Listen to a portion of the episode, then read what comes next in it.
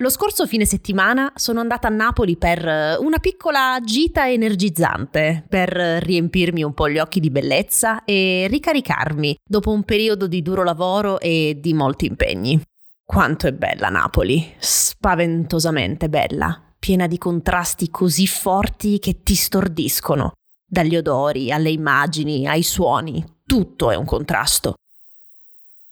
Per strada, in pochi secondi passi dall'odore inebriante del cibo fritto e dei dolci alla puzza di urina ed escrementi umani, dal profumo dei panni appena stesi al fetore dell'immondizia.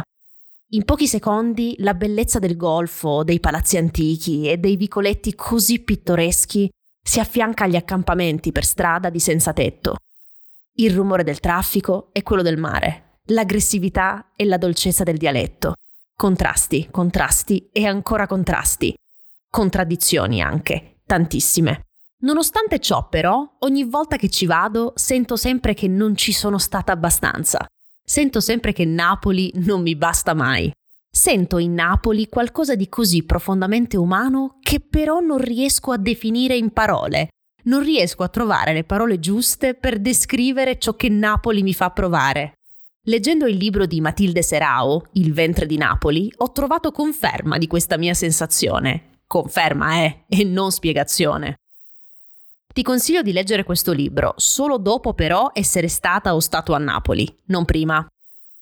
Ho notato che questa sensazione si attiva principalmente quando sento la gente parlare in dialetto e dunque ho pensato, se studiassi il dialetto napoletano, troverei una spiegazione a ciò che Napoli mi fa provare. Se parlassi la lingua di Napoli, troverei una risposta alle mie domande?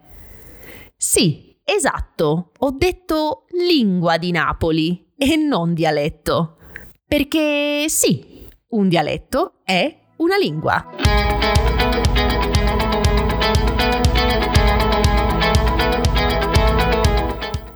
Bentornato e bentornata nel nostro podcast mensile di Italiano per stranieri, prodotto da Lernilango, un'infrastruttura online per l'apprendimento della lingua italiana.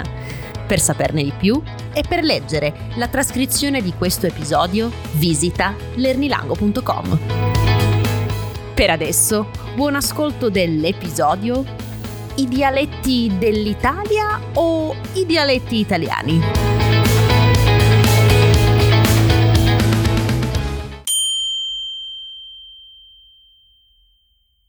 Dialetto è una lingua. Una lingua come l'italiano, il congolese, il cinese e il russo. Un dialetto è una lingua con una sua sintassi, una sua morfologia fonetica e un suo vocabolario. L'unica differenza tra l'italiano e il dialetto napoletano, ad esempio, è che il napoletano non si insegna a scuola. Le leggi, le insegne stradali e i moduli che compiliamo per ricevere un servizio non sono scritti in napoletano. Il napoletano, insomma, come gli altri dialetti, non è la lingua della burocrazia, della legge e dell'istruzione, però è una lingua. Anche l'italiano che io parlo in passato è stato un dialetto, prima di essere scelto nel XVI secolo come lingua nazionale. Esatto, scelto, un dialetto uno tra i tanti dialetti italiani è stato scelto arbitrariamente dagli esseri umani per diventare lingua nazionale.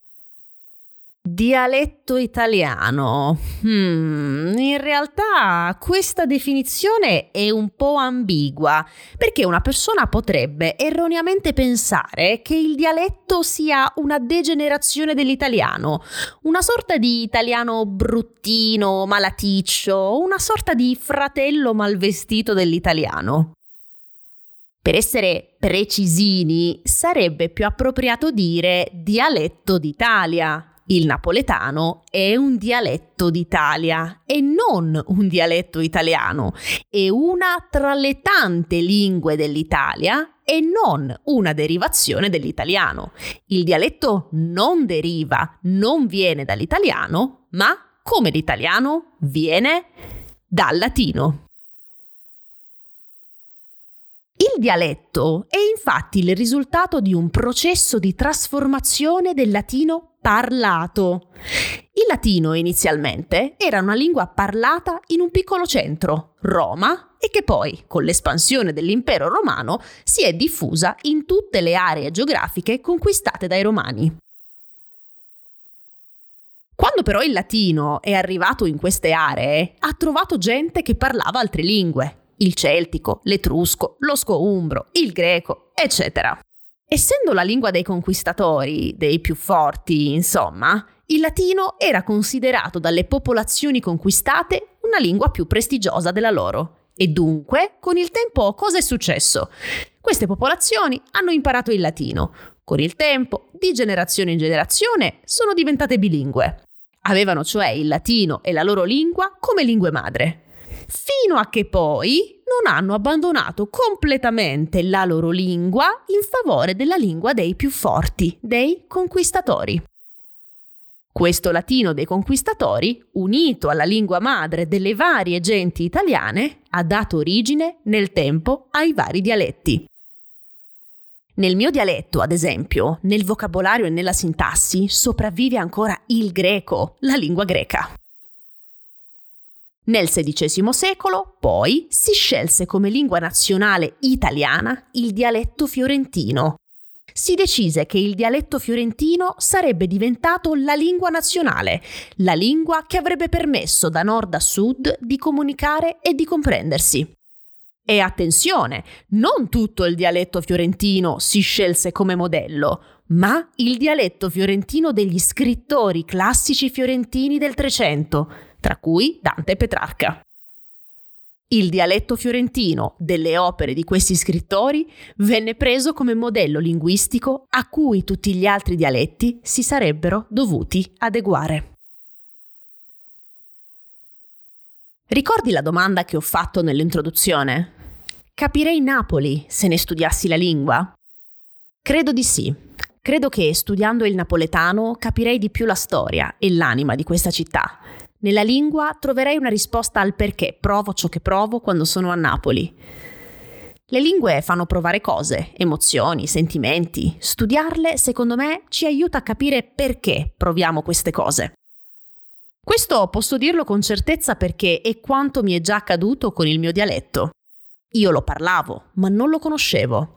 Poi, per la mia laurea triennale, l'ho studiato linguisticamente e studiandolo linguisticamente ho capito tante cose. Cosa ho capito? Te lo dirò in un altro episodio, interamente dedicato al mio dialetto. Per ora, spero che questo episodio ti abbia chiarito la definizione di dialetto. Spero che ti abbia fatta o fatto riflettere sull'arbitrarietà della cultura, sull'importanza della ricchezza e della diversità culturale. Perché se perdo il dialetto, perdo anche una parte di cultura ad esso associata, cultura che l'italiano non mi può raccontare. Se si smette di parlare napoletano, io non potrò studiarlo e non potrò capire perché provo ciò che provo quando sono a Napoli. In conclusione, con questo episodio voglio dirti, e voglio anche dire in risposta a ciò che accade nel mondo, impariamo le lingue straniere, conosciamoci meglio per accorciare le distanze tra noi e costruire ponti per farci visita l'un l'altro.